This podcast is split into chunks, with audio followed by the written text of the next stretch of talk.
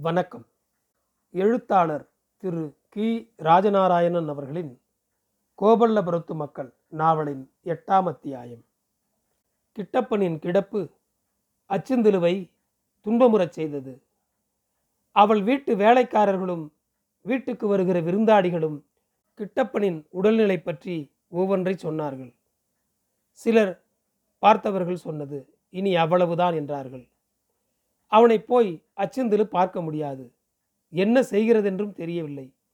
இந்த உலகமும் இந்த மனுஷ உறவுகளும் அவளுக்கு பிடிபடவில்லை. கிட்டா என் பிரியமானவனே என்று தனிமையில் சொல்லி அழுவாள். சின்ன வயதில் கிட்டன் ரொம்ப நோஞ்சானாக இருப்பான். இவள் உடம்பு தாட்டியமாக இருப்பாள். விளையாட்டில் ஒருவரை ஒருவர் உப்பு கட்டி சுமக்கும்போது அவனை ரொம்ப சுலபமாக முதுகிலேற்றி கொண்டு அச்சந்திலுவால் ஓட முடியும். கிட்டன் அவளை சுமந்து கொண்டு போக திணறுவான். எல்லைக்கு போவதற்குள் திக்குமுக்காடி போய்விடும். வீட்டில் அச்சந்திலுவின் அம்மா தயிர் கடையும் போது ரெண்டு பேருக்கும் தின்பதற்கு வெண்ணெய் தருவாள். அச்சந்திலுவின் அளவுக்கு இவனால் வெண்ணெய் திங்க முடியாது முழிப்பான். இவளை விட நீதான் நிறைய திங்கணும். அப்போதான் இந்த சிரிக்கையை வச்சு பெண்டாள முடியும் நீ. என்று சொல்லி அம்மா இடதுகையினால் அச்சந்திலுவின் கன்னத்தை பிடித்து செல்லமாக நிமிட்டுவாள். அப்படி அம்மா சொன்னதின் தாத்பரியத்தை அச்சந்திலு புரிந்து கொண்ட அளவுக்கு கிட்டனுக்கு அப்போது புரியாது. இதில் அவனுக்கு ஆண் குழந்தைகளுக்கே உண்டான ஒருவித மக்குத்தனம் இனம் புரியாத வெட்கம் தயக்கம் இதெல்லாம் இருந்தது. பால் உணர்வு சிந்தனையில் சின்ன வயதில் பெண்ணுக்குரிய சுதாரிப்பும் துருதுருப்பும் ஆண் பிள்ளைகளுக்கு இருப்பதில்லை. பெண் வேப்பமரம். சீக்கிரம் வளர்ந்து விடுகிறாள். ஆண் அரசமரம் நின்று நிதானித்து வளர்ந்து நிலைத்து நிற்கிறான். வளர வளர அச்சிந்திலுவின் பெருந்தீனி சுருங்கி சதை பூரிப்பும் இறுகி உடம்பில் அரும்பு கட்ட ஆரம்பித்தது. பார்த்து கொண்டிருக்கும் போதே இப்பருவத்தில் பால் சோள பயிர் வளர்ச்சி போல பெண் ஆச்சரியமூட்டுகிறாள். வேலைக்கு ஒரு தினுசாய் நாளைக்கு ஒரு தோற்றமுமாய் தூங்கி அவள் எழுந்ததும் அவளை பார்த்தால் அப்போதுதான் கடைந்து திரட்டிய பச்சை வெண்ணையின் மின்னாப்பும் ஆரோக்கிய சௌந்தரியமும் தெரிய துலங்குவாள். அவளுடைய அருகாமையே சூழ்நிலைக்கு ஒரு புத்துணர்ச்சி தருவதாக இருக்கும். அப்போதைய அவளுடைய நடமாட்டங்களையும் மௌனமான அசைவுகளையும் நாளெல்லாம் பார்த்து கொண்டே இருக்கலாம் பிரியத்துடன். அவர்களுடைய பருவங்கள் உயர உயர உடம்புகள் வேற்றுமை படப்பட மனங்கள் மனத்தோடு ஒருமைப்பட்டது. விளையாட்டு பருவம் மறைந்து காரிய பருவம் தொடங்கியது. அப்போது கிட்டப்பன் முழு மூச்சோடு விவசாய வேலைகளில் இணைத்து விடப்பட்டான். மாட்டோடு மாடாய் உழைத்தான். கடின உழைப்பு அந்த உடம்பை பக்குவப்படுத்தியது இரும்பாக்கியது. தலைக்கோழி கூப்பிட எழுந்தால் பொழுதடையும் வரை சரியாக இருக்கும் வேலை. உட்காருவது என்பது மதியம் கஞ்சி குடிக்கத்தான். ஒரு தோண்டி கஞ்சி போன மூளை தெரியாது. மாலையில் கிணற்றில் நீச்சல் விளையாட்டு. அது போதாதென்று முன்னிலா காலங்களில் கிளித்தட்டு விளையாட்டு. என் பிள்ளை சோறே திங்க மாட்டாங்கானே என்று அவன் வீட்டில் கவலைப்பட்டது போய் பிறகு இதென்ன? இப்படி பேத்தீனி திங்கானே என்று அதிசயம். ஏலேய் உன் வயிற்றுக்குள்ள ஐயாறு தான் நுழைஞ்சிருக்கார்களே என்று சொல்ல வேண்டியதாகிவிட்டது. கிட்டப்பன் நெடுநெடு என்று உயரத்திலும் பக்கவாட்டிலும் வளர்ந்து விரிய ஆரம்பித்தான். செங்கமங்கலான இருட்டில் பார்த்தவர்களுக்கு அடையாளம் தெரியாமல் திகைத்து கிட்டே நெருங்கி பார்த்த பிறகுதான் ஏ நீ கிட்டப்பனா? யாரோ பெரிய மனுஷன்ல வர்றான்னு நினச்சி போட்டேன் என்று சிரிப்பார்கள். எல்லாரும் விரதம் இருக்கிறார்களே என்று கிட்டப்பனும் ஒரு நாள் விரதம் இருந்தான். விதை பெட்டிக்கு ஒரு பெட்டி பச்சரிசி எடுத்து இடித்து மாவுருண்டை செய்திருந்தார்கள். அவ்வளத்தையும் அவன் ஒருத்தனே உண்டும் இல்லை என்று பார்த்து விட்டான். தின்று முடித்துவிட்டு ரொம்ப நல்லா இருந்ததுமா இன்னும் இருக்கா? என்று கேட்டானாம். சாயந்தரம் விரதம் விடும்போது ஒரு மடா சோற்றையும் அவன் ஒருத்தனே தின்று தீர்த்து விட்டான். எப்பா நீ விரதம் இருந்த அழகு போதும் என்று பெற்றவளே சொல்லிவிட்டாள். அதிலிருந்து அந்த வீட்டில் விரதம் கிடையாது. பண்டிகை நாட்களில் இவனுக்கு காலை ஆகாரம் ஒரு பிலாப்பெட்டி நிறைய உளுந்த வடைகள் உள்ளங்கை அகலத்தில் கனமும் உள்ள ஒரு அறுபது எழுபது வடைகள் தின்று முடித்து பெரிய செம்புக்கு ஒரு செம்பு மோர் குடித்து முடித்துவிட்டு வெளியே கொஞ்ச நேரம் போய்விட்டு வந்து அம்மா சாப்பிட ஏதாச்சும் இருக்கா?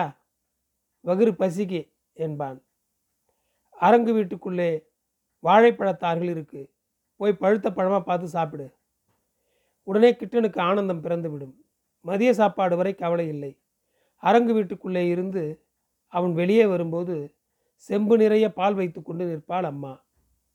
கம்பஞ்சோத்தையே தின்று தின்று சவக்கழித்து போன வாய் நெல்லு சோத்தை கொண்டா கொண்டா என்று வாங்கி வாங்கி சாப்பிடும்.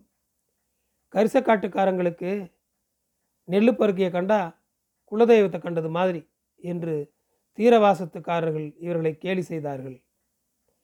பர்மாவிலிருந்து மூடை அரிசி வந்து கப்பல் கப்பலாக இறங்கும். விலையும் கொள்ளை மலிவு. ரூபாய்க்கு எட்டு பக்கா பட்டணம்படி கிடைக்கும். அதே பர்மா நெய் அரிசி ரூபாய்க்கு பதினாறு பக்கா வாங்கலாம். பர்மா அரிசி வருவதற்கு முன்னால் விசேஷ வீடுகளில் கம்மஞ்சோறும் ஆட்டுக்கறியும் தான். நெல்லுப்பருக்கையும் பருப்பு சாம்பாரும் வந்த பிறகுதான் பயப்பிள்ளைக்கு நல்லா கொழுப்பேறி போச்சு என்று பெரியவர்கள் செல்லமாக வைவார்கள். ரொம்ப பேர் நெல்லுச்சோற்றுக்காகவே விரதம் இருந்தார்கள். பர்மா அரிசி வந்த புதுசில் கரிசல் காட்டையே அது ஒரு பேயாக பிடித்து அலைக்கழிக்க தொடங்கியது. வராத விருந்தாட்கள் வந்து விட்டால் எப்பாடுபட்டாகிலும் அவர்களுக்கு நெல்லுச்சோறு பொங்கி கோழி அடித்து சாப்பாடு போடணும் என்று ஆகிவிட்டது. வேலைக்கு போனால் கம்மம்புல்லோ கேப்பையோ சோளமோ தான் கூலியாக கிடைக்கும். பணத்தை கண்ணால் பார்ப்பதே அரிதாக இருந்தது. அப்படி இருக்கும்போது அரிசியை எப்படி வாங்கி எப்படி சமைக்க?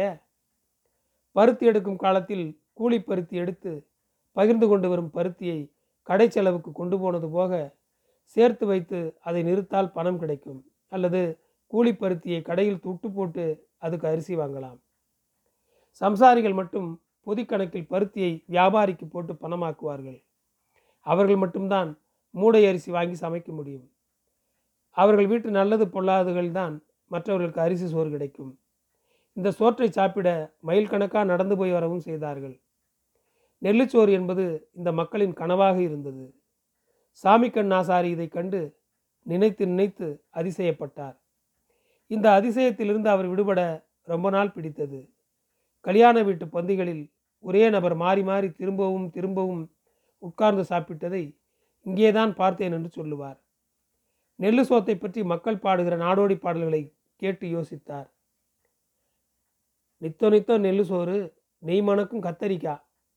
கல்யாண வீடுகளில் பல்லாக்கு சுமப்பவர்கள் சாப்பிடும்போது ஒரு தரம் தற்செயலாக அவர் பார்க்க நேர்ந்தது. கடகம் கடகமாக ஐயனார் சிலைக்கு முன்னால் சோற்றை தட்டி படப்பு போடுவது போலிருந்த அந்த காட்சியை பற்றி சொல்லி சிரிப்பதா அதிசயப்படுவதா என்று தோன்றாமல் வாயடைத்து போனார் பாவம். கம்மன் தோசையை விட நெல்லரிசி தோசை இந்த மக்களை ரொம்பவும் கவர்ந்தது. கிராமத்தில் செட்டிப்பிள்ளைமார் வந்து இட்லி தோசை செய்து விற்று பணம் சம்பாதிக்க ஆரம்பித்தார்கள். நிரந்தரமாக வீடு கட்டி குடியேறி வியாபாரம் செய்ய தொடங்கினார்கள் அவர்கள். கிட்டப்பனின் நெஞ்சில் பட்டது உடம்பிலும் மனசிலும் விழுந்த இடி. பாதிக்கப்பட்டது மனசா மார்பா என்று தெரியவில்லை அவனுக்கு. படுக்கையிலிருந்து எழுந்து நின்றபோது உடல் தள்ளாடியது. ஒரு தாகம் நாக்கை பிடுங்கியது. இன்னொரு தாகம் மனசை பிடுங்கியது. மனசில் துளிர்த்து படர உயர்ந்த கொடி பற்றுகோலை பற்ற நீண்ட ஆடி அலை கழித்தது. சிறுநெருஞ்சியாக உறுத்திய படுக்கையை உதறி எறிந்தான். தூங்கும் நேரம் தவிர மற்ற நேரங்களில் படுக்கையையே அறியாத உடம்பு அது. கம்பை ஊன்றிக்கொண்டு நடமாட அவமானமாக இருந்தது. வாழ்வை வெறுத்தான். மரணம் தேவலை என்று பட்டது. இப்போது அவன் மனசை நிறைத்து நின்றது அச்சந்தில் ஒன்றுதான். அவளை பார்க்க வேண்டும். அவளோடு பேச வேண்டும். எவ்வளவோ இருக்கிறது பேச.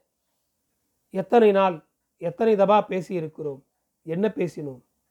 எதையோ பேசாமல் என்னவோ பேசியிருக்கிறோம். நினைத்தவுடன் அவள் இங்கே வந்து தோன்றுவதற்கு ஒரு வழி இருக்கக்கூடாதா? அப்படி ஒரு மாயம் இருந்தால் எவ்வளவு நல்லா இருக்கும். வாழ்நாளில் தான் செய்த மிகப்பெரிய தவறு அவளை இழந்ததுதான். புத்தி ஏன் நமக்கு இப்படி போச்சு? கிட்டனுக்கு தன் பேரில் வெறுப்பும் அவள் பேரில் கோபமும் வந்தது. கல்யாணம் நிச்சயமாவதற்கு முன்னால் அவளை சந்தித்து பேச முயற்சி செய்ததென்னவோ வாஸ்தவம். அன்றைய அந்த ரெண்டு மூணு நாள் ராவும் பகலும் அதே முயற்சியாகவே இருந்தான். அப்போது அவளுடைய வீட்டில் ஒரு பயங்கர கடினாய் ஒன்று இருந்தது. அதையும் மீறி அந்த தெருவுக்கு போகிறது எப்படி? திருடர்கள் நாயை வசியம் செய்ய கையாளும் உபாயங்கள் பற்றி கேள்விப்பட்டதெல்லாம் ஞாபகத்துக்கு வந்தது. எருமை தோளினால் முறுக்கி செய்யப்பட்ட உழவு வடங்கள் அவனிடம் இருந்தது. அவைகளை பொடியாக வெட்டி நறுக்கி அதில் கருப்பட்டி போட்டு கொதிக்க வைத்து காற்று வீசும் திசையில் கொண்டு போய் கொட்டிவிட்டால் அந்த மனத்துக்கு ஊருக்குள் இருக்கும் நாய்கள் எல்லாம் அங்கே போய்விடுமாமே இது புரட்டாசி மாசமாக இருந்தால் சவுளுக்காக நாய்கள் பெண் நாய் இருக்கும் இடம் தேடிப்போய் அங்கேயே காத்து கிடக்கும் வீட்டையும் மறந்து. காரணமில்லாமல் அவனுக்கு கெப்பன கவுண்டரின் ஞாபகம் வந்துவிட்டது இதெல்லாம் தெரிந்தேதான் அவர் பெண்ணாயை வளர்த்தார். அச்சிந்திலு வீட்டு கடினாய் மாத்திரமல்ல கிட்டப்பனுக்கு பகையை பற்றியும் யோசிக்க வேண்டியிருந்தது. கொண்டாடி கசிந்ததையெல்லாம் மறந்து ஒரு சிறு பொறி தீயாக பற்றி எரிவது போல அற்ப விஷயங்கள் கூட பகையை பெரிதாக்கி விட்டு விடலாம். இவர்கள் இரு குடும்பத்தாரின் உறவும் நெருக்கமும் ஊராரின் கண்களை உறுத்தியது என்பது உண்மைதான். கடும் உறவு கண்ணை மறைக்கும் என்பது சுலபம்.